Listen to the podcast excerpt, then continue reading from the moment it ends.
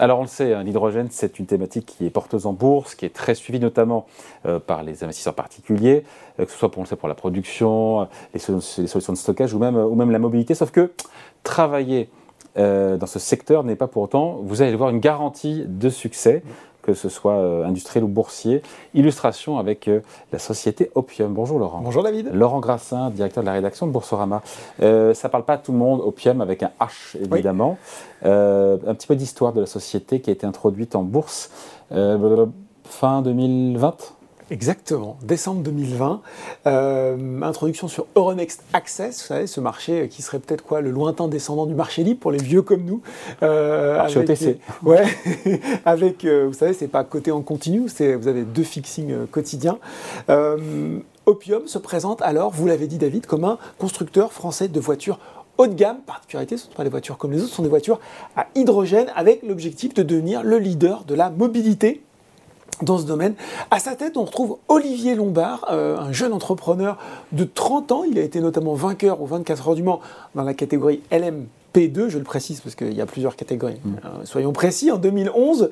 Euh, et il, euh, c'est pas tout à fait le portrait type de l'entrepreneur. Il a des bagues, des chaînes, des tatouages sur les mains. Donc voilà, ça, ça détonne un petit peu dans, dans, le contexte feutré un petit peu de l'industrie automobile. L'introduction était plutôt, plutôt discrète, mais avec un cours de bourse qui lui va être beaucoup moins. Avec une très très belle progression à la clé. Oui, à l'époque, quand on parle forcément de ce constructeur, le nom qui arrive assez rapidement c'est et pourquoi ce ne serait pas le prochain Tesla, Eh ben oui, le Tesla français.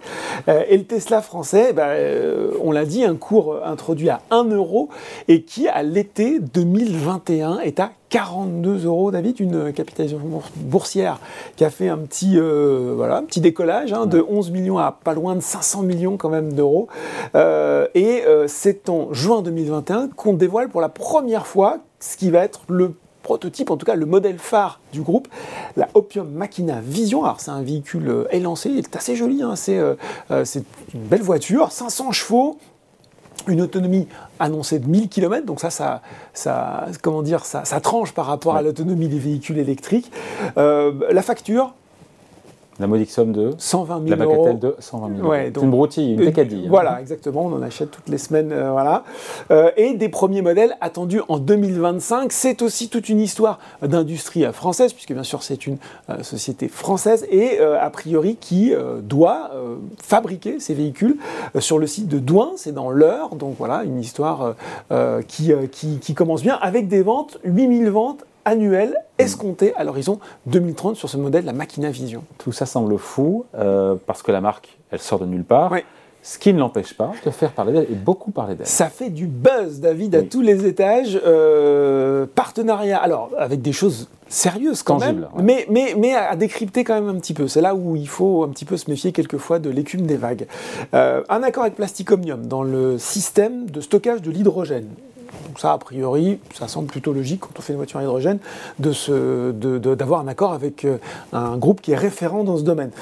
Il y a eu un transfert sur Euronext Growth en janvier 2022. Donc là, le cours qui était au fixing pass côté en continu, donc plus facile d'acheter pour les investisseurs particuliers. C'est là aussi où, bon, il y aurait peut-être des choses à dire. Ce dont vous avez forcément entendu parler, un ancien ministre des Transports, en l'occurrence Jean-Baptiste Djebari, qui rejoint le board au printemps 2022, et même ce protocole d'accord qui tombe, je crois, il y, a, le salon de l'automobile en juin 2022 et protocole d'accord qui, qui tombe en octobre 2022 avec Crédit Agricole, plus particulièrement la filiale Crédit à la consommation de Crédit Agricole, qui dit bah si jamais vous êtes capable de euh, produire cette voiture à hydrogène en l'an 2025, on vous en achète 10 000, euh, ce qui, quand on fait euh, euh, la multiplication par rapport au prix catalogue, ce qui est sans doute pas ce qui avait été convenu, mais on arrive à la somme rondelette de 1,2 milliard d'euros. En tout cas, c'est la somme qui s'affiche dans la presse, c'est ce qui fait parler aussi, même si derrière ce protocole d'accord, il n'y a pas véritablement d'engagement ferme de la part de la filiale de Crédit Agricole. Tout ça fait saliver, la route semble toute tracée, sauf qu'aujourd'hui, on ne parle plus trop d'accélération euh, d'opium, mais plutôt de sortie de route, et vous me pardonnerez les jeunes. Pas mal, pas mal, pas mal. Euh, oui, oui, parce que bah, en coulisses, c'est un peu un autre scénario qui joue, un scénario assez classique euh, pour ce type de jeune société. Qu'est-ce qui se passe? On commence, on se lance, on a un projet porteur. Souvent, bah, on recrute, donc les charges euh, d'exploitation, les charges externes explosent. Euh, un petit chiffre, David, les charges d'exploitation à la fin du premier semestre 2022, c'était 11,7 millions d'euros contre 3 millions au titre du premier semestre 2021. voilà, donc tout ça, ça laisse un petit peu. Les pertes annuelles atteignent 10 millions d'euros et une trésorerie qui passe entre le 31 décembre 2021 à, euh, je crois que c'est fin juin, au moment des trimestriels, de 4,9 euh, millions d'euros à 0,02 millions, dit comme ça, 20 000 euros. Vous avez plus sur votre compte en banque euh, non, je pensais plutôt au vôtre, ah, mais en tout cas, voilà. Euh, et euh, une autre chose aussi qui, là, pour quand on est investisseur individuel, à mon sens, doit être un petit peu un signe d'alerte, c'est que quand on a besoin de financement, on commence à avoir recours à des equity lines, à des obligations convertibles, avec le risque que ça dilue énormément les bah actionnaires et puis ça capte toute remontée du cours avec, avec ces opérations fréquentes, à tel point qu'en décembre dernier, bon, il y a quand même une sonnette d'alarme. c'est Sylvain Laurent qui est venu d'Asso System, qui devient directeur général, et Olivier Lombard lui, est relégué au poste de directeur général adjoint en charge du produit Opium Machina. Bon, la société nous dit aujourd'hui qu'elle aborde une phase de rééquilibrage. Et comme d'autres boîtes de la tech qu'on a commenté ici, évidemment, il y a des licenciements et puis il faut trouver le nerf de la guerre de l'argent. C'est ça, exactement. Vous l'avez dit, des licenciements. Une société qui a levé déjà 70 millions d'euros, on pourrait se dire d'ailleurs qu'au vu du projet industriel, c'est relativement peu. Euh, elle explique qu'elle doit encore mobiliser 200 millions d'euros dans les deux à trois prochaines années. Alors, bien sûr, on évoque, euh, on espère l'arrivée de nouveaux partenaires industriels. On espère aussi des aides de la, de la région dans lequel est implanté le futur site, éventuellement celle de l'État, pourquoi pas, puisque je rappelle, David, qu'il y a ce plan, 9 hein, milliards d'euros dans la filière hydrogène d'ici à 2030. Et puis, euh, diversifier, ne pas s'en tenir qu'à cette voiture un peu exclusive, un peu excessive peut-être euh, au standard actuel qui est l'Opium Machina, mais euh, avoir peut-être d'autres modèles et puis miser aussi sur la technologie à la base de tout, la fameuse pile à combustible qui alimenterait ce véhicule. Bon, qu'est-ce qu'on se dit pour clore cette, cette vidéo?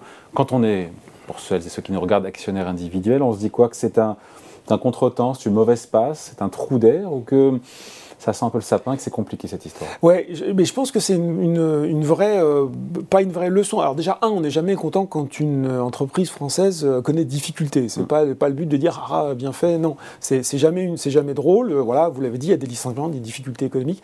En revanche, d'un point de vue de l'investisseur individuel, je pense qu'il faut toujours faire attention. on a quand même là un cocktail de thématiques à la mode, de sociétés qui se présentent avec un projet très ambitieux pour financer un véhicule de ce type-là, on se doute qu'il va falloir beaucoup d'argent et faut-il le rappeler sur le plateau des Cormas, la France, c'est pas les États-Unis. C'est-à-dire que là où vous pouvez lever des sommes colossales très vite, très fort avec des investisseurs euh, très spécialisés aux États-Unis, vous ne pouvez pas le faire en France. Donc vous savez très bien que l'accès au financement, il suffit qu'il y ait les moindres difficultés sur le marché, il va être compliqué. Vous rajoutez à cela le mélange de buzz, de, voilà, de grandes déclarations, de personnalités un peu connues. Vous obtenez. Je coupe, pardon, la voiture, elle est top, on la voit derrière La voiture est super belle. La voiture est super belle. C'est vrai qu'à la limite, si on nous en offre une, on, la prend. Euh, mais mais c'est encore une voiture de papier. Hein. Pour le moment, on attend qu'elle puisse sortir euh, des chaînes de production. Euh, en tout cas, voilà, tout ce mélange et même ce très beau véhicule, ça fait envie. Ça, ça voilà, on a envie d'y croire à ce Tesla français. malheureusement, très vite, bah, quand on est investisseur individuel, il faut regarder les chiffres, il faut regarder euh, le financement. On rappelle quand même, euh, David, que sur le fond, l'hydrogène qui est qui est, testé en ce moment, qu'on regarde, mais il est plus sur la mobilité lourde, c'est-à-dire sur les camions, sur les bus, sur les trains, peut-être les avions. On voit que c'est extrêmement difficile sur, la, sur le, sur les véhicules parce que le rendement de la pile à combustible n'est pas encore super bon, parce qu'on est en train de développer partout des, stations de recharge électrique. S'il faut refaire la même chose sur l'hydrogène, ça va être un sacré bazar. Qui va payer On rappelle aussi que l'hydrogène, pour le moment, il est essentiellement gris, c'est-à-dire produit à partir d'énergie fossile. bref, ça veut dire qu'il y a quand même pas mal de questions qui sont sur la table et euh, à laquelle, bah, à un moment, il faut aussi répondre quand on. Euh, c'est pas juste intéressant de porter un, rêve et, sur lequel on peut tous avoir envie de s'inscrire. Et vous l'avez dit, la voiture américaine magnifique. Ouais. il faut aussi arriver avec des arguments pour l'instant, solides. C'est 80% et pour, de baisse Et pour le moment, effectivement, on va terminer là-dessus. Euh, un titre qui évolue autour de 4,60 euros, moins 80 sur un an. Et peut-être ce dernier message quand vous êtes investisseur individuel, même si vous avez envie de rêver, même si vous avez envie d'y croire, restez très pragmatique, restez tactique sur ce genre de dossier. Euh, c'est pas là-dessus que vous mettez une grosse ligne en espérant que tout va bien aller. Il faut être toujours très très prudent. C'est un pari, comme on dit. Exactement. Merci Laurent. Merci David.